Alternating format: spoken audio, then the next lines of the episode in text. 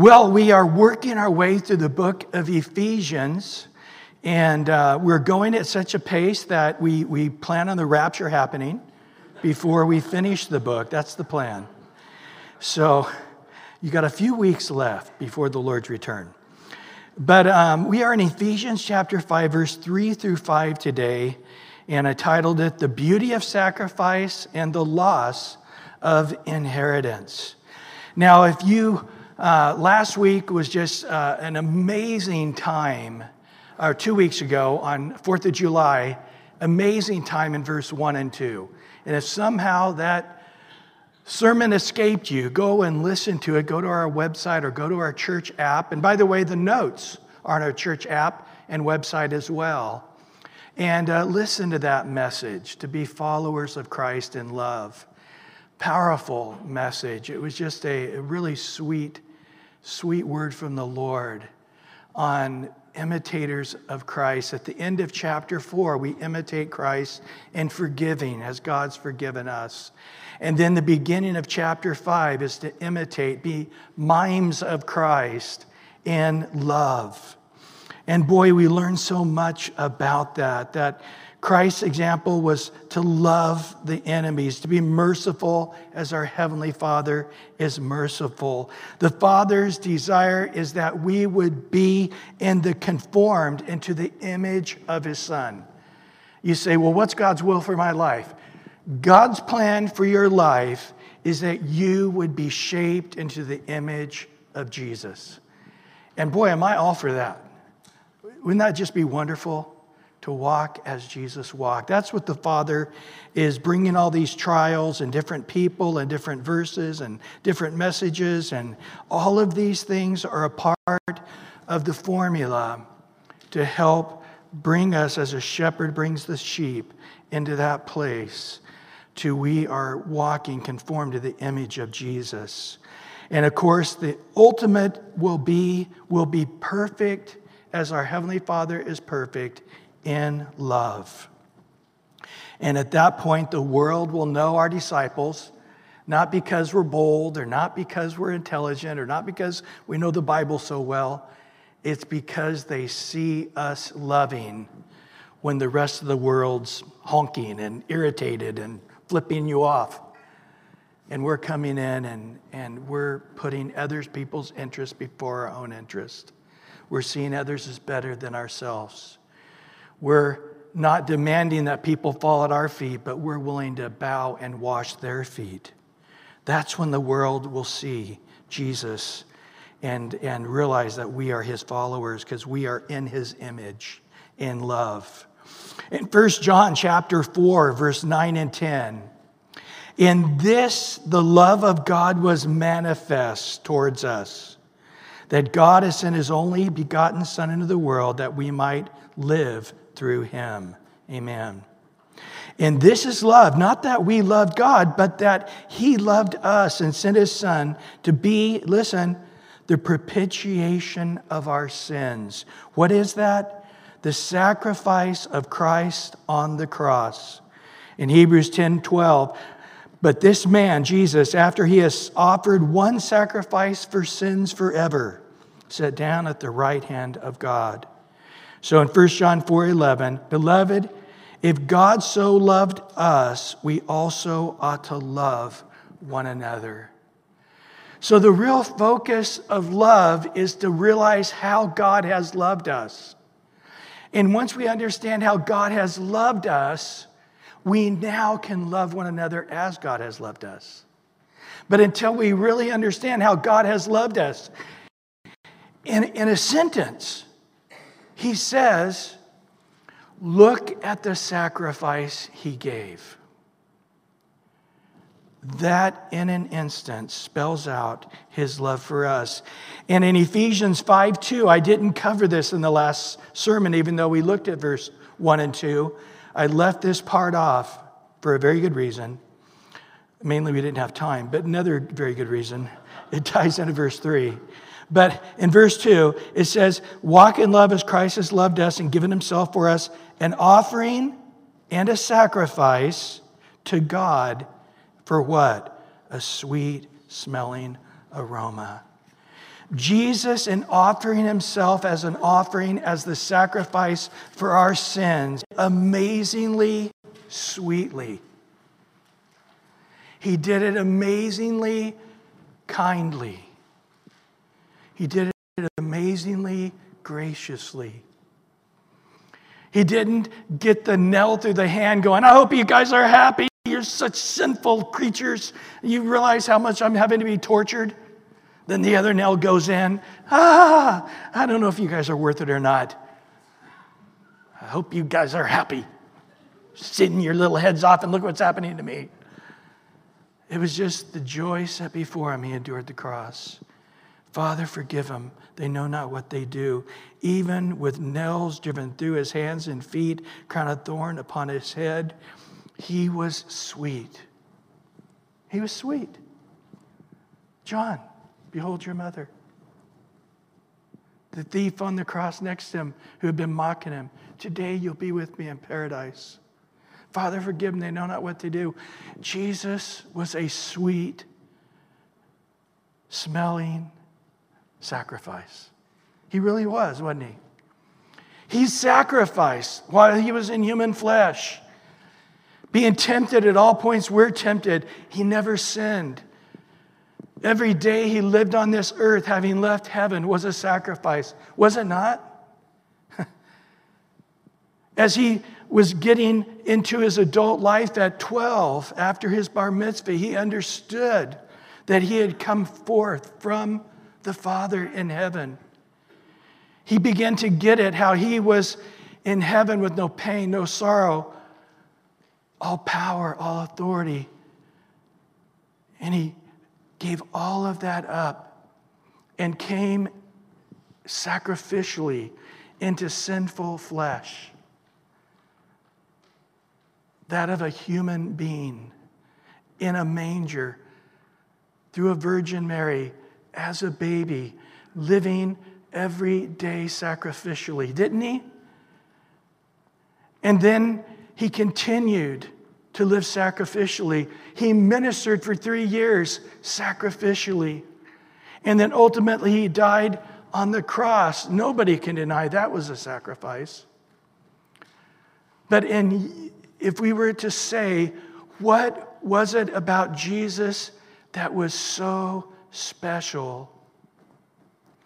He came from heaven to earth, sacrifice. He came from being omniscient in, in our omnipresence in a, in a heavenly body into an earthly body that can suffer and be tempted and die. Every if we were to say it, he was just a sacrifice. He came, every bit of what he did, all 33 years that he lived, was a sacrifice. In Philippians 2, verse 5, it says, Let this mind be in you, which was also in Christ Jesus, who being in the form of God did not consider it robbery to be equal with God. He was God. There's no, there's no debate on this. But he made himself of no reputation, a humble carpenter from Nazareth, taking the form of a bondservant, coming in the likeness of men, being found in the appearance as a man. He humbled himself and became obedient to the point of death, even the death of the cross. Jesus, even before he was nailed on the cross, he tells us he lived his whole life carrying the cross. He tells his apostles in Luke 9:23, he said to them all, if anyone desires to come after me, let him deny himself, take up his cross daily and follow me. He goes on in verse 24 to say of Luke 9:24, whoever desires to save his life will lose it. Whoever loses his life for my sake will save it. Jesus probably at 12 years old after his bar mitzvah and, and, he wanted to begin his ministry. His parents wouldn't allow him. He had to go back to Nazareth, and, and, and evidently his father died, most believe, and he had to run the home at, at the age of 30, which was the legal age of an adult where he no longer had to submit to his mother uh, demands.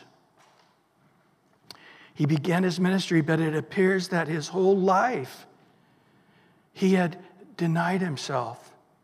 It seems as his whole life he lost his life in this world. His whole life he was taking up a cross and living the crucified life being found in the form of a man, he became the lowliest of men, the servant of all men, and he continued to live daily a crucified life until he actually, literally, was crucified. So when Jesus was crucified on the cross, that was not the first day he was crucified. As a very young man, he began living the crucified life to his flesh to his own appetites, to his own wants, to his own desires. This is why Paul tells us, in order to follow Jesus' example, in Romans 12, verse 1 I beseech you, therefore, brethren, by the mercies of God, that you present your bodies as a living sacrifice, holy, acceptable to God, which is your reasonable service. So let's turn it around. The Father was well pleased in the Son. Why? because he lived his entire life giving his body as a sacrifice, staying in human flesh, being the lowliest of servant, living the crucified life.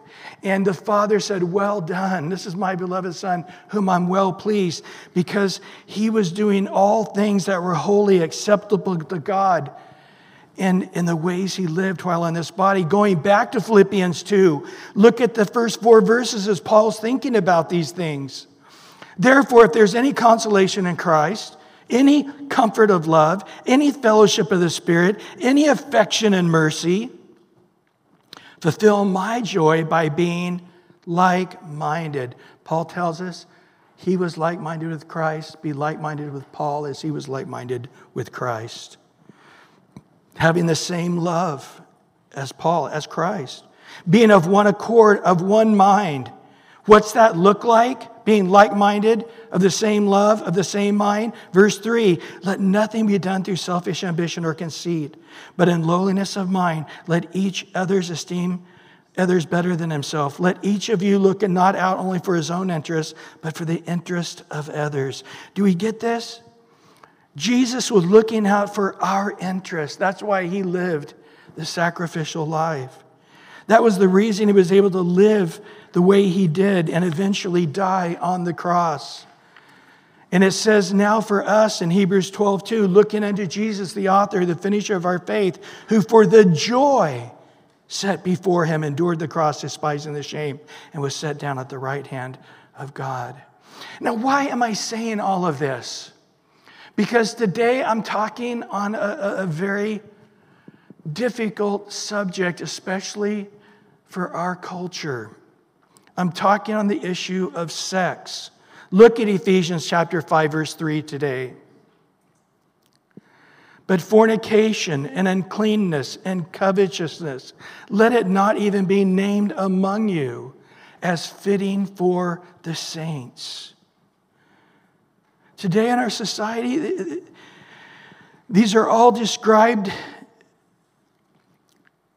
in such a way that, that it's puritanical and it's almost wrong for you to tell people they need to suppress their sexual appetites.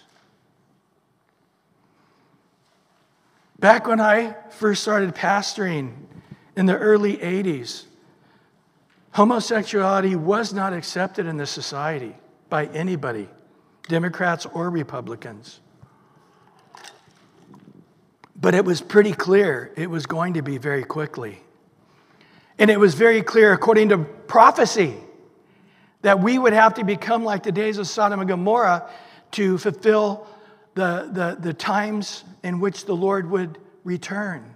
So we knew that eventually not just a country, but the whole world would be permeated with not just sex, but with homosexual sex.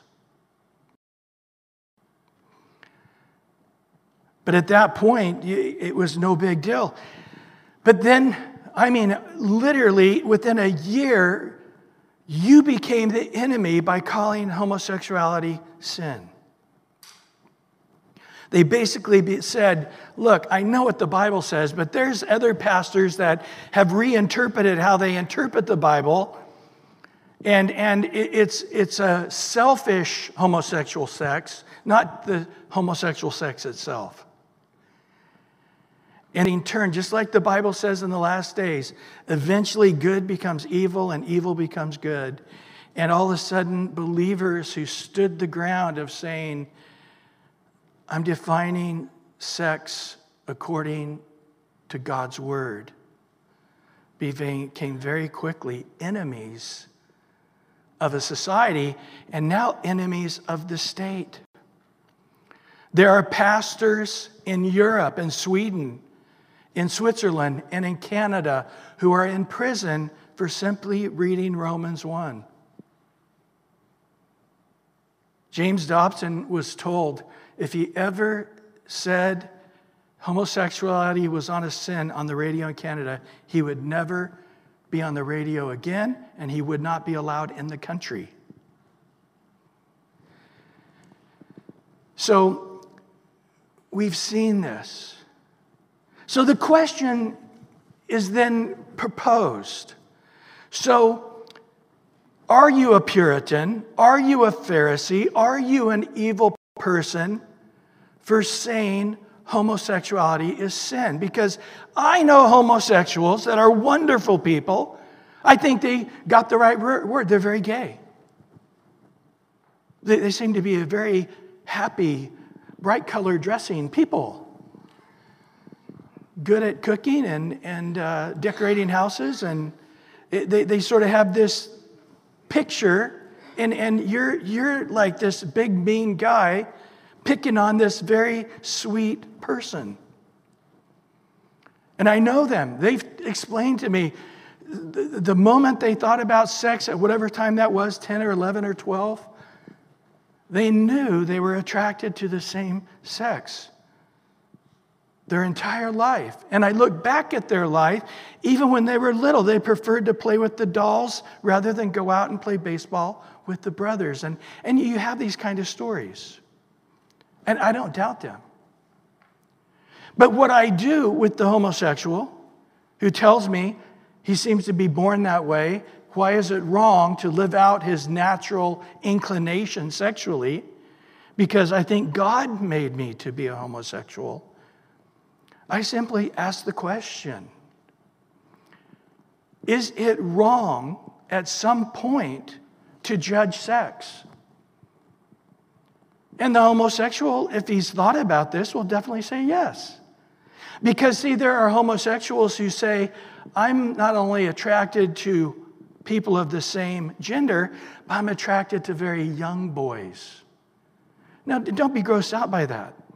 It's a nonprofit organization. Look it up. It's called Man Boy Love Association. And they have the right to meet in public buildings for free. And they do, all over the country. Typically on Sunday mornings in libraries, they have their meetings and they swap information. Now, if they ever put it on their computer or get caught with the pictures, they go to jail. But yet, on a number of occasions, I, have been told that age should be lowered, and they are working hard on lowering that age, and they've been successful in many places. The age has been dropping. In Europe, it's 16. In Canada, it's 16. In some of our own states, the age is 14. In many places throughout Asia, there is no number where it is a child is considered a minor and it's illegal.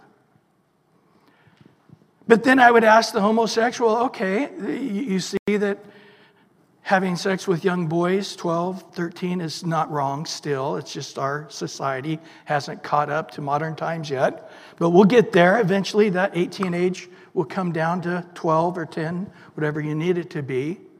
And so it's only illegal because we're still prudish. We're still being plagued by our Judeo Christian ethic of our forefathers.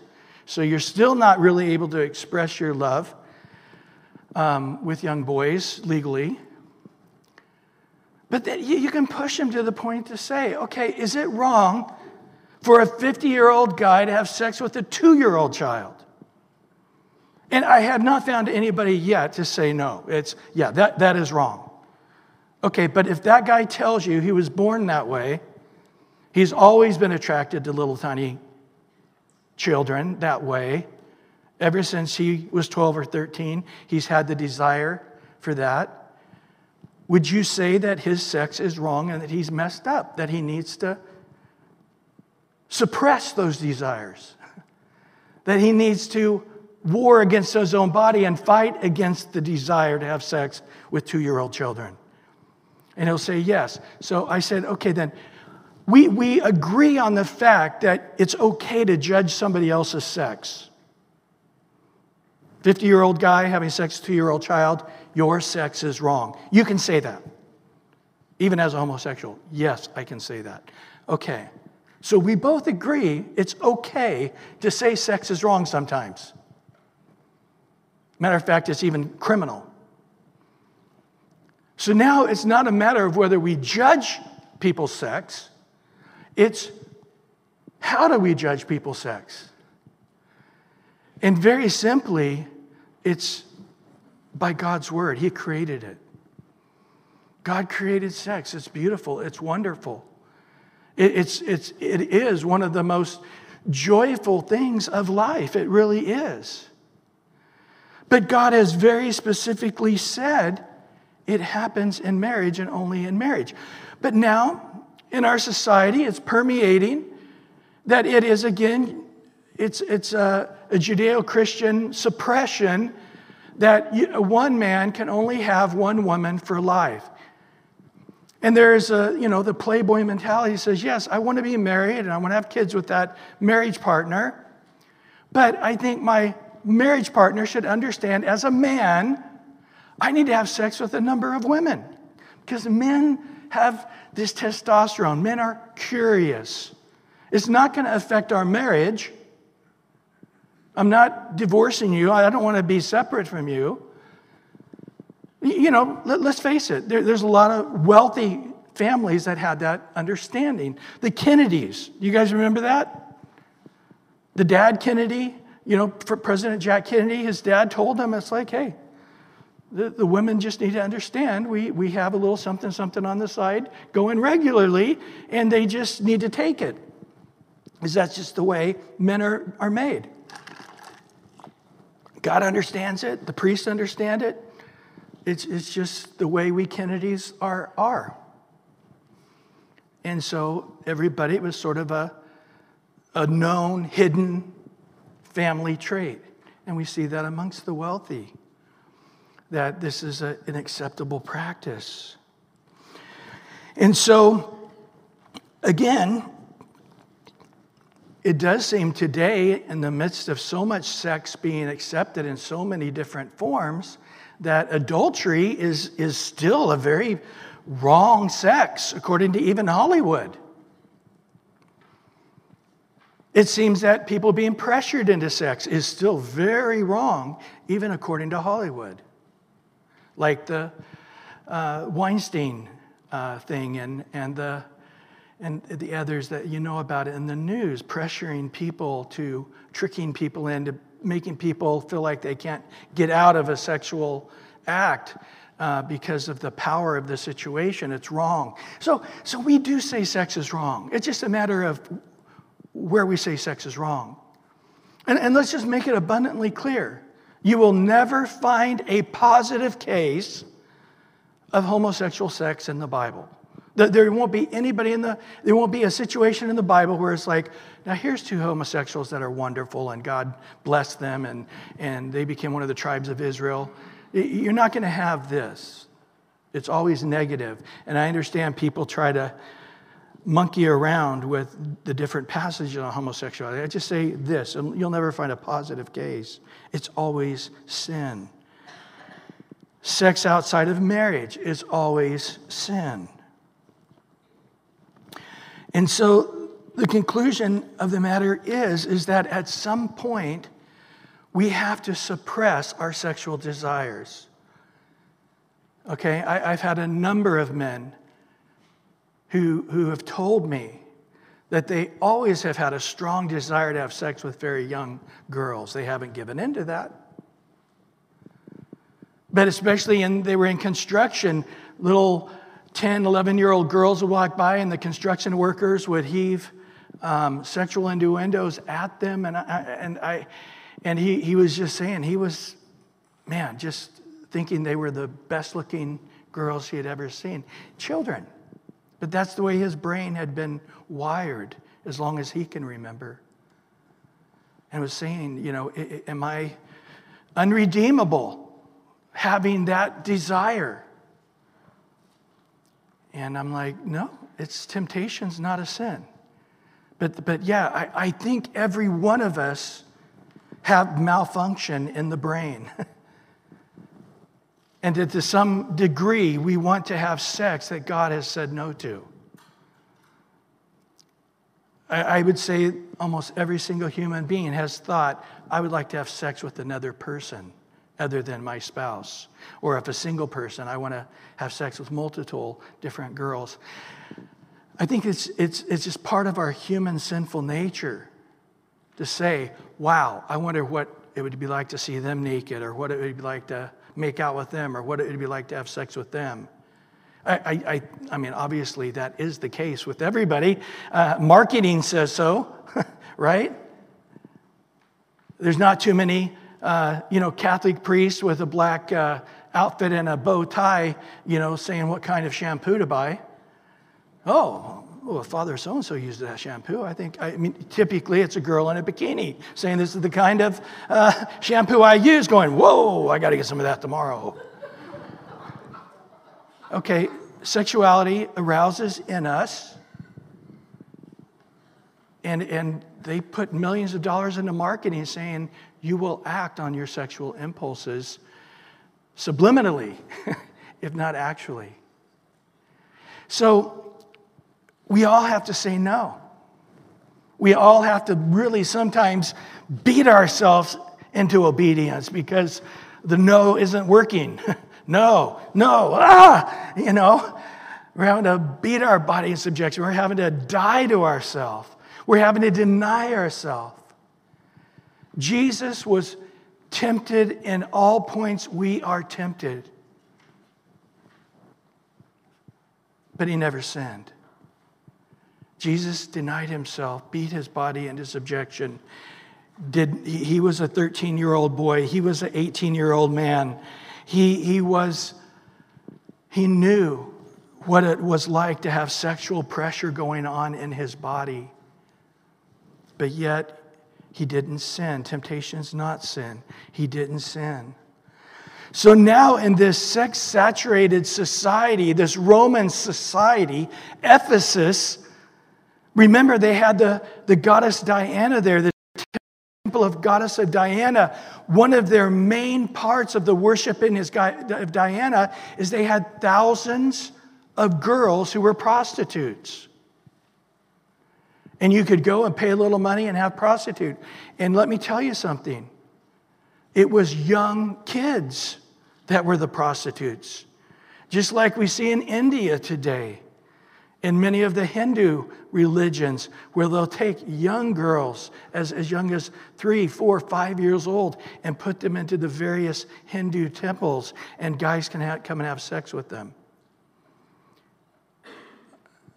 There are brothels illegally so in the Philippines like that. And throughout Asia. This is going on right now as we speak.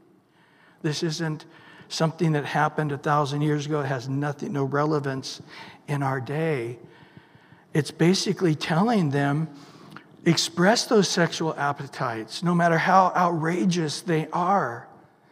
But God has made it clear that all uncleanness is outside a man having sex with a wife is sin. So the word fornication here at the very top of the list, he, he could have started with murder. he could have start, started with some other sin. But he starts with fornication here. Sex outside of marriage. Fornication is not an act of love, it's an act of lust. It's insensitive. It's self gratifying. It's about self. I want to gratify myself. A person's insensitive to the feelings of guilt that will be imposed upon the other person. They're forcing their will and desire on them. They're thinking mainly of the momentary pleasure. How mistaken the world and Hollywood are on this issue. And all uncleanness. Just, just like us today, we, we try to find the little uh, ways around the rule, around the law, right? And this is why it says in Galatians 5, it gives four different ways to describe sexual sin.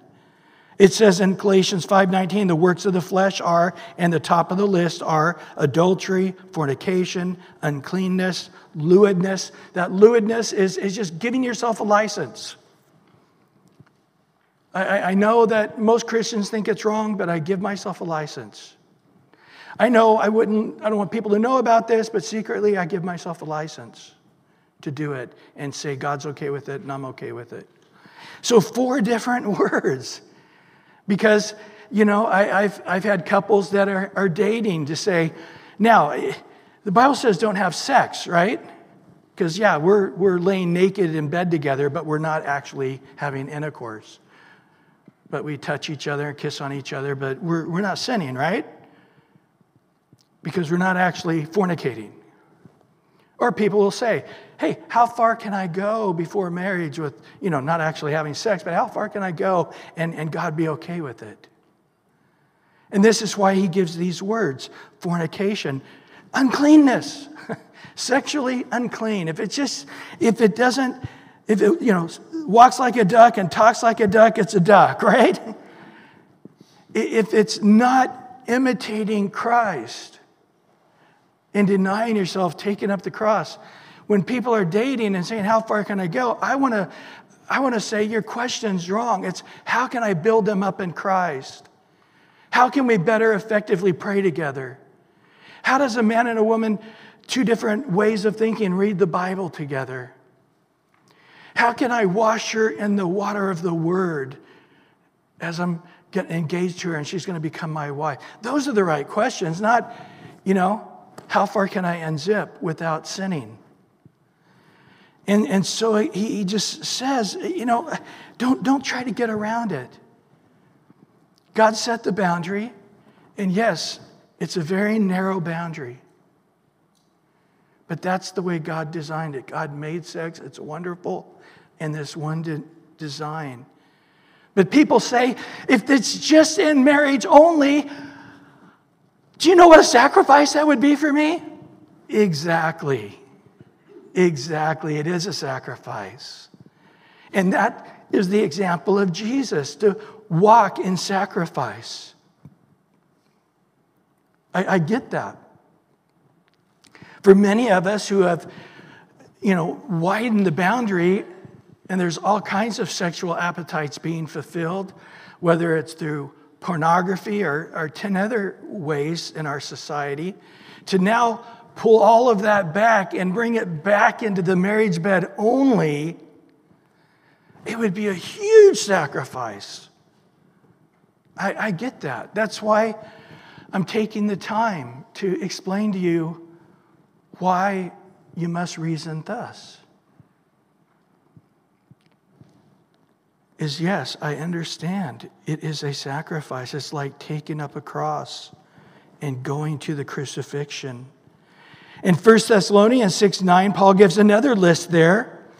He says, fornicators, idolaters, adulterers, homosexuals, and sodomites are all inappropriate for believers. He says here in Ephesians 3 let it not even be named among you. It's not fitting for saints, holy ones, those who are sanctified, set apart for God's use. Again, the way that God looks at us is the priest would go into the temple and they had special sh- shovels, they had special instruments, they had special uh, candlesticks and, and the table of showbread and the Holy of Holies. All these things were sanctified to God for the priests to use, but never outside the temple. They were sanctified for God's use only. As believers, that's what he calls us. We are now vessels only to be used in worship to God.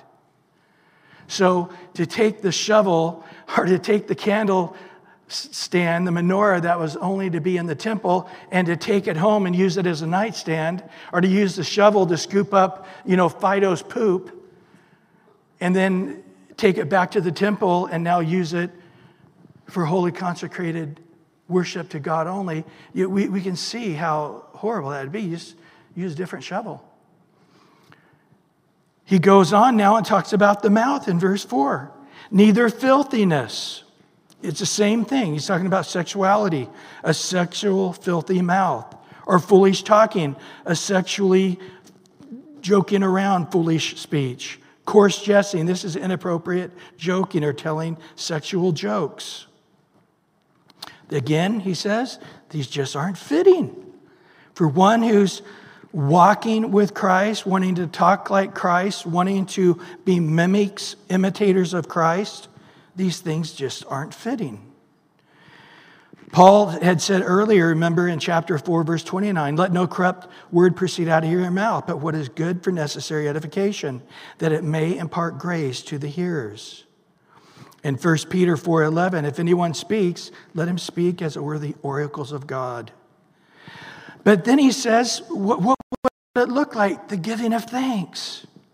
You're, instead of sitting around thinking about sex and how you can't have it and how you got to say no to it, and you're sitting around thinking about dirty jokes and, and, and coarse jesting, and, and man, I'd love to do that and love to do that. You're talking with the guys, boy, do you see that lady right there? If, if I could get her naked and alone, boy, I'll tell you what I would do to her. And you're telling your buddies this while you're drinking at the bar. No, this is so out, outside of what of, of, of, an example of Christ, but yet what would be happening is joyful, fruitful, peaceful, edifying speech. Galatians 5:22 that said the fruit of the spirit's joy, it's peace, it's goodness. So he, he's, in, he's saying, Paul is saying here, I understand, especially to the men, sex is on your brain a lot.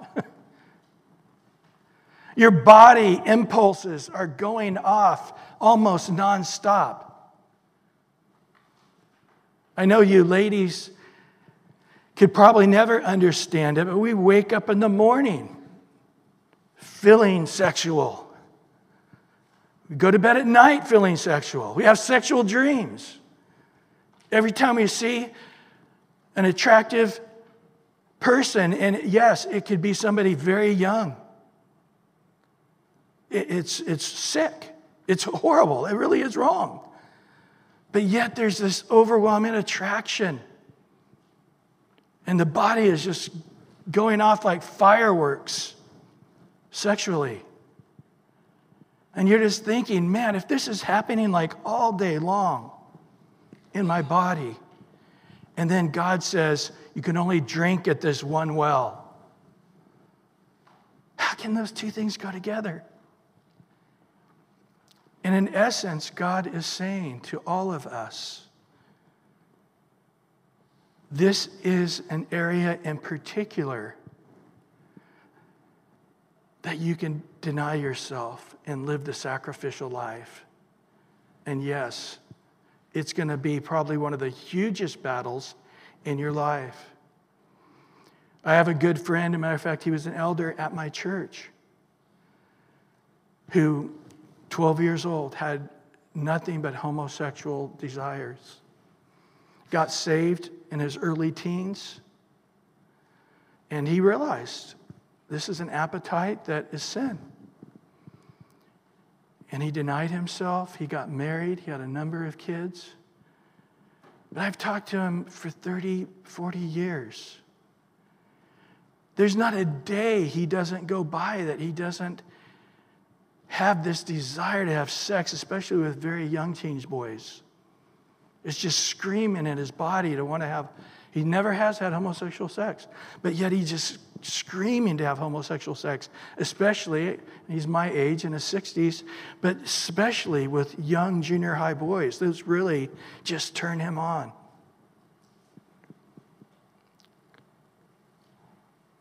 And this has been going on ever since I've known him in his 20s. And I'll tell you what, he is one of my heroes. Because he's had opportunities. He's actually had teen boys that could sense his arousal and pursue him. And him, like Joseph, having to run for his life. But we all have wrong sexual desires. If I acted on them, my wife would divorce me. if I acted on them, my kids wouldn't respect me. If I acted on them, I'd be spiritually bankrupt. If I acted on them, I wouldn't be walking in the Spirit and having the fruit of the Spirit.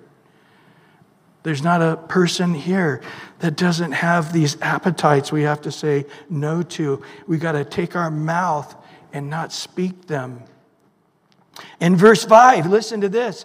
For this you know, it's, it's common knowledge, especially to believers, it's common knowledge, that nor fornicator, unclean person, covetous man, who is really an idolater. That, this is what we're really talking about. When you're seeking self above and you're seeking pleasure above everything, that's your God. Later, we're going to see in 2 Timothy, it says, in these last days, you'll see a Christianity that's a false Christianity. And you'll, one, of the, one of the signs is they have a greater lover for, love of pleasure rather than a love for God. It's idolatry. And this you know that no fornicator, unclean person, covetous man who's an idolater has any inheritance in the kingdom of Christ and God. Now, I just want to stop here to say many people say, there it is, you don't go to heaven. So if you give in to your sexual appetites, you lose your salvation, or you've proven you were never saved. Because when you get saved, all you do is have the right sexual appetites. It's just, that's just completely wrong, guys. Salvation is a gift of God. Salvation is a calling. And in Romans 11, it says the gifts and the calling of God are irrevocable. Right? My sheep, it's a calling. My sheep will hear my voice and they'll follow me, and none of them will perish. They shall have everlasting life. I guarantee it because they're in my hand. I guarantee it because they're also in the Father's hand, and He's greater than all. Of them I lose nothing. Of them I lose none. So I don't want you to think that the, the tree of the knowledge of good and evil is wrong sex, and if I take of that fruit, I damn myself. You've minimized yourself. In 1 Corinthians 6, it says, All other sins are outside the body, but he who sins sexually sins against himself. You minimize your own ability to be fruitful. You minimize yourself in eternal rewards. You damage yourself and you damage your internal reward system by giving into that. And so the moment we believe in Jesus, God so loved the world, he gave his only begotten Son. Whoever believes in him will not perish, will have everlasting life. That's a done deal. We're not talking about salvation here. He is not, not, not saying here this, for this you know that no fornicator, unclean person, or covetous man who is an idolater will ever go to heaven, even if he believes on Jesus. That's what a lot of people interpret that as. But it says plainly there inheritance. What is an inheritance? An inheritance is something the family receives, right? The bride receives an inheritance, the children receive an inheritance. Strangers don't receive the inheritance. You know, we don't look up at a, a you know, in, in the newspaper, oh, Charlie Jones died. I go knock on his door. Hey, is, did Charlie leave me anything? Uh, who are you? Just a stranger, but I was just saying. We, we don't expect inheritance from him, right? So the fact that he's saying here you lose an inheritance, he's saying you're, you're part of the family. So as a family member, he says you can lose your inheritance. Let's understand this, guys. In Romans 14, verse 11 and 12, hang in here with me. It's written, As I live, says the Lord, every knee shall bow to me, every tongue shall confess to God. Then, verse 12, so then each of us shall give an account of himself to God. Every believer won't go before the white throne of judgment. We're not going to be damned to hell. God has not appointed us to wrath, but to salvation. Perfect love casts out all fear because fear involves judgment, judgment involves torment, and you have been perfected in love. You're never going to experience judgment or torment. But we do, do go before the Bema seat of Christ, the Olympic Games, where they gave out the wreaths, the crowns. We're all going to appear before the judgment seat of Christ and give an account of our life. I think there's going to be a video screen of, of all our life. It can play back, you know, 65 years, 80 years. Well, that would take a long time. We have eternal life. We got it. We got the time. 2 Corinthians 5, verse 9 through 10, take a look here. Therefore, we make it our aim, whether present or absent, referring to being in the human body, to be well pleasing to Him. Why? For, because we must all appear before the judgment seat, the Bema seat of Christ, that each one may receive the things done in the body according to what we've done, the good things and the bad things. You're going to be talking to God about the good things you did while in your body, and He'll talk to you about those good things and give you reward. But we'll also talk about the bad things we've done in our body. You're going to have a conversation face to face with Jesus about the bad things you've done in your body. 1 Corinthians 3, listen here, verse 11 through 15. For no other foundation can anyone lay than that which is laid, which is Jesus Christ. Now, if anyone builds on this foundation with gold, silver, precious stones, or the opposite of that, wood, hay, and straw, verse 13 of 1 Corinthians 3, each one's work will become clear, for the day will declare it, because it will be revealed by fire, and the fire will test each one's work of what sort it is. So those things that we've done that are hay, wood, and stubble are going to burn up. The gold and the silver, they don't get affected. They get liquefied and then they become solid again they, they remain. If anyone's work which he has built on endures, it will receive a reward, an inheritance. If anyone's work is burned, he will suffer loss. But himself will be saved, yet as through fire. All that'll be left is salvation. You're saved, you're going to heaven, but you don't have reward. You've lost. Look at in verse 15 again, he will suffer loss. Make it clear, he's still saved, but yet when he stands before the bema seat, because of his flesh, there will he will suffer loss. This is what Paul's talking about here in Ephesians 5. Don't be deceived, don't be tricked. You're going to lose your reward and end up suffering loss for all of eternity. You're saved, you're going to be in heaven, but you won't have the reward that God intended. This is why Paul says in 1 Corinthians 9 24 to 27 Do you not know that those who run in a race run, all run, but one receives what? The prize, the reward, the inheritance. Run in such a way that you obtain it. Everyone who competes for the prize is temperate in all things. Now they do it to obtain a perishable crown, but we an imperishable crown. Before the Bema seat of Christ, eternal rewards.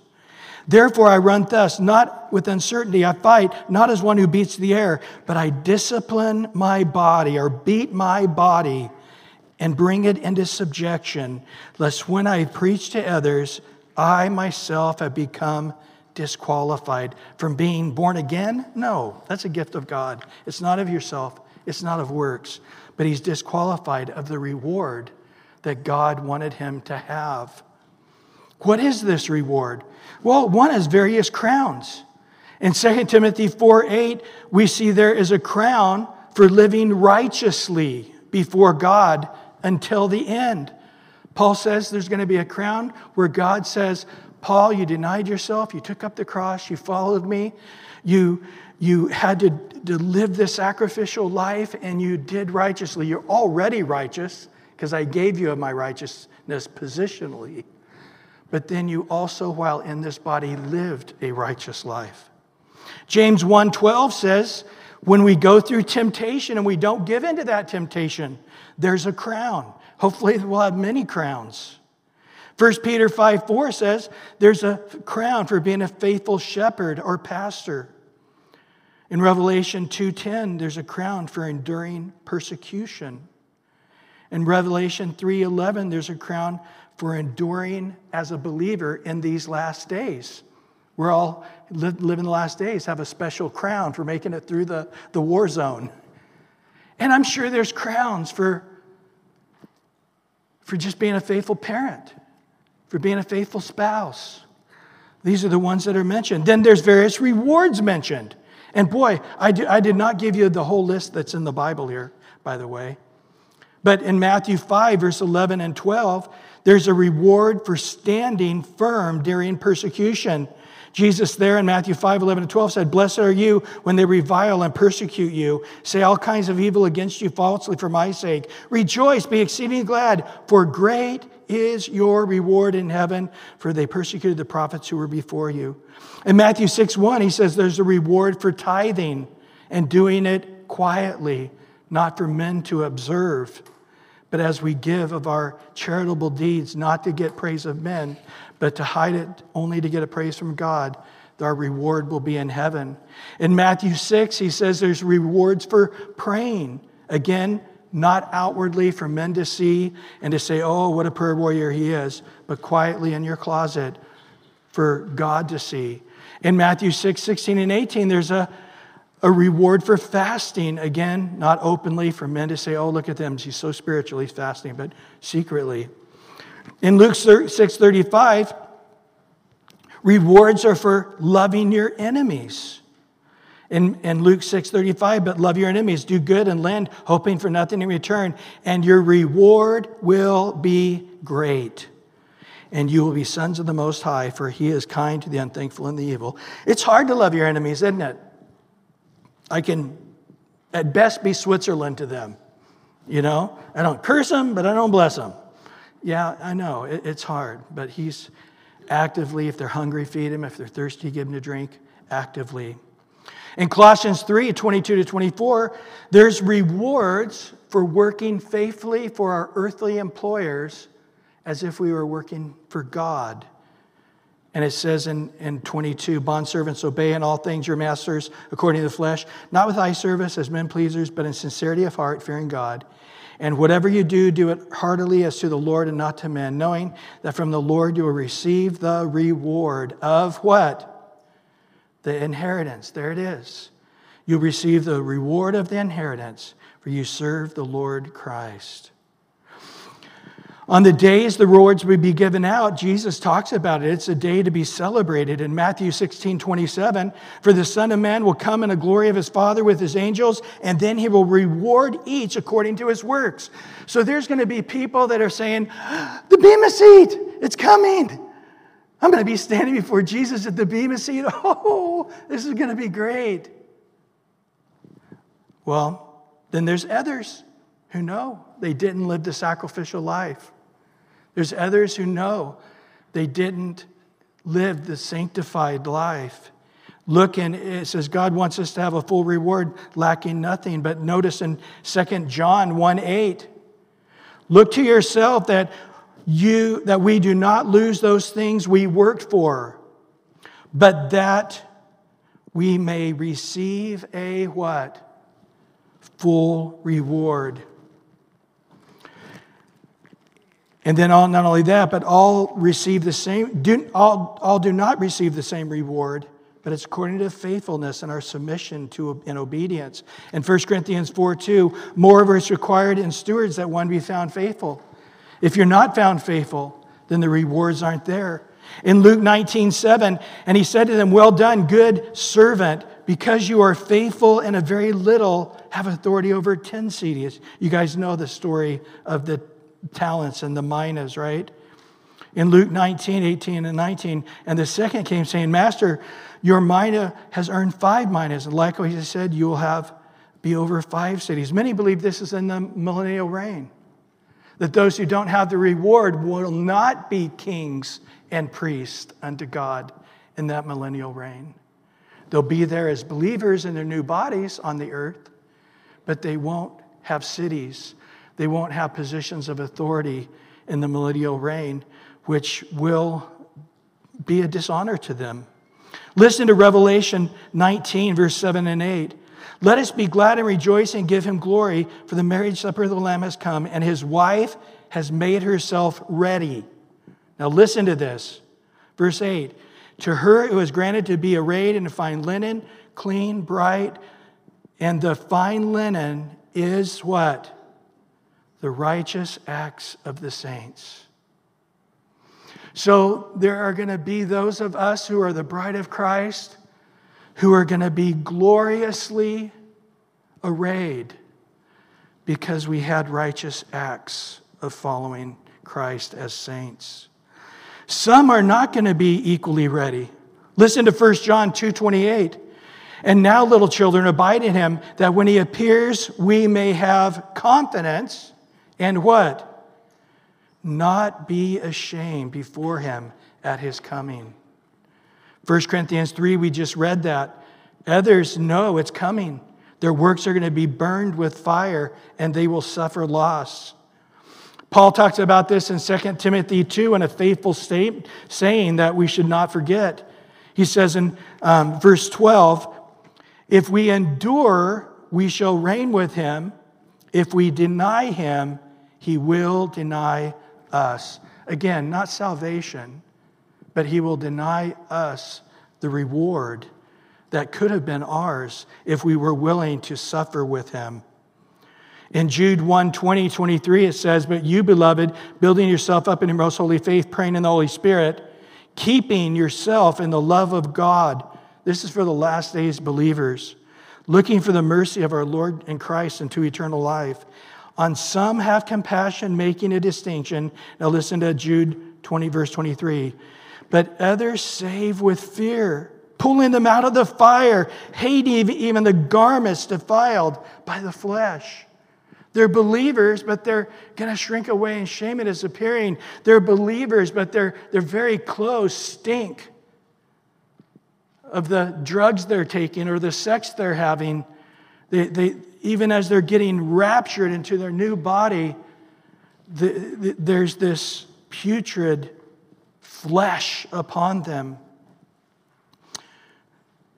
What are actual heavenly rewards? I, I think, just in short, it's a new the type of body we get.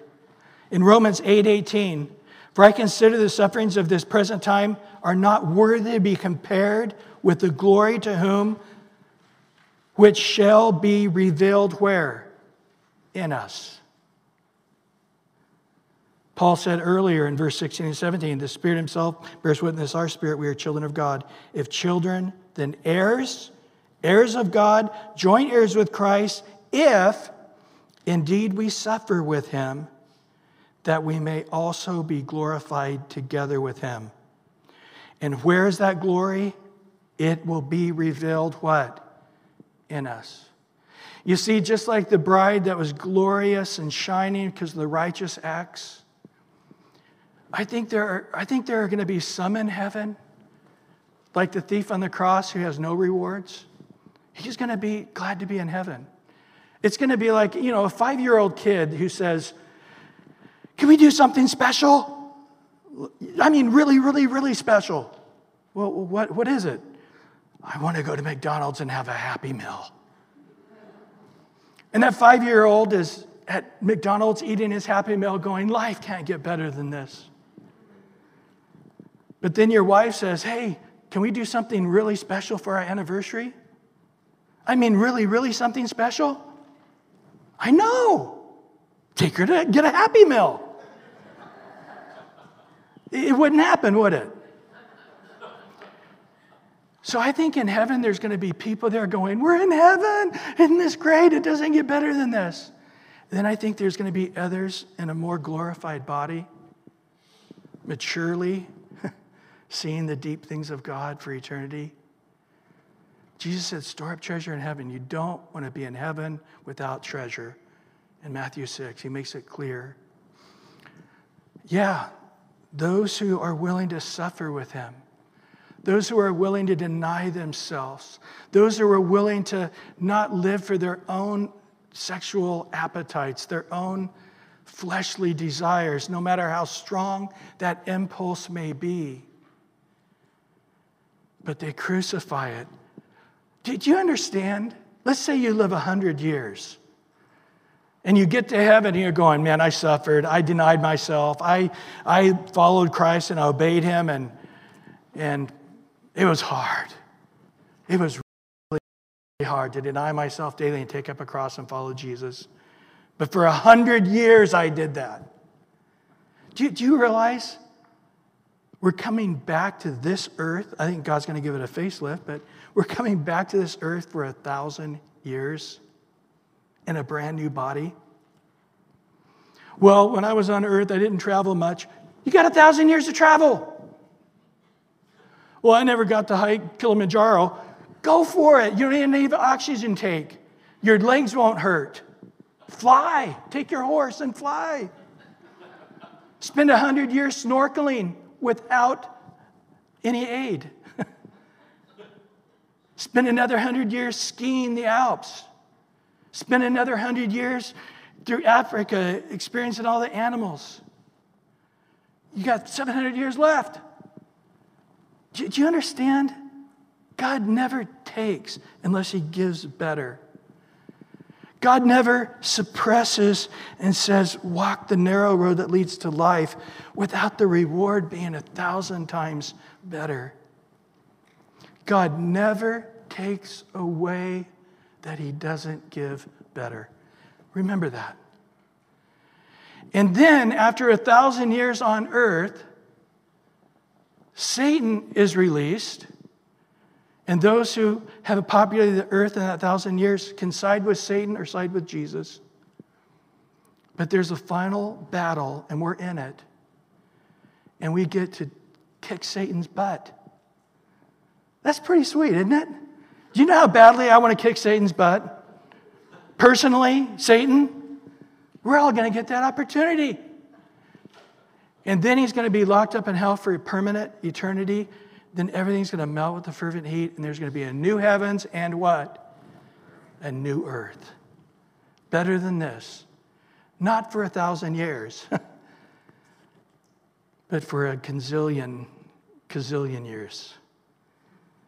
Well, I got to deny myself and take up a cross. It's so hard. I hope Jesus appreciates it. Guys, Put your eyes on things above where Christ is seated at the right hand of the Father.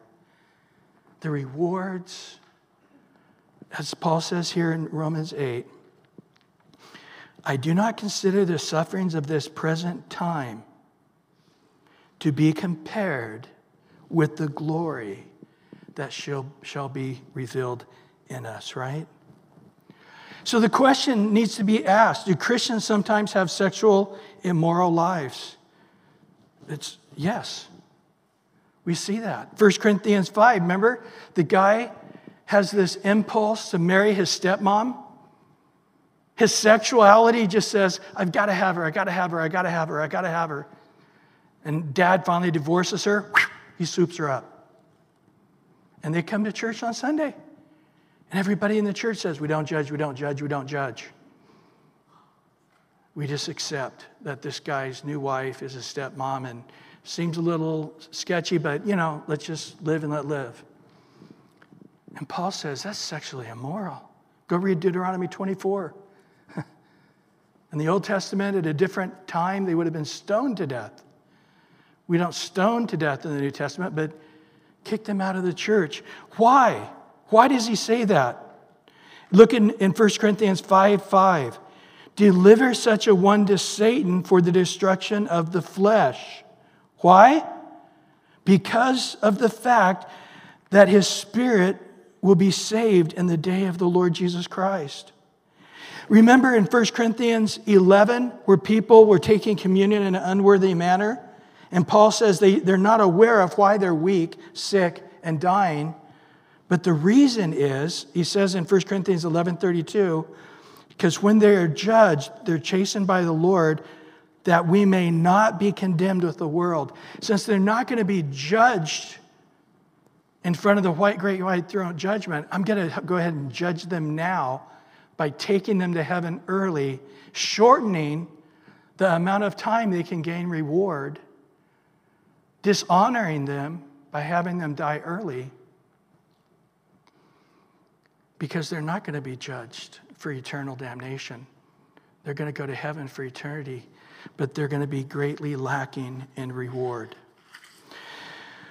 Sober message, not one I wanted to teach,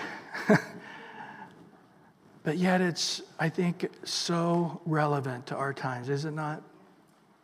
Lord, we come before you now and we ask in Jesus' name that we would not be ignorant of these things that we're not trying to gain salvation or not lose salvation. We're not trying to not get blackballed and end up being sent to hell after all. We know our salvation is sure. You began it, you will complete it. You will never leave us nor forsake us.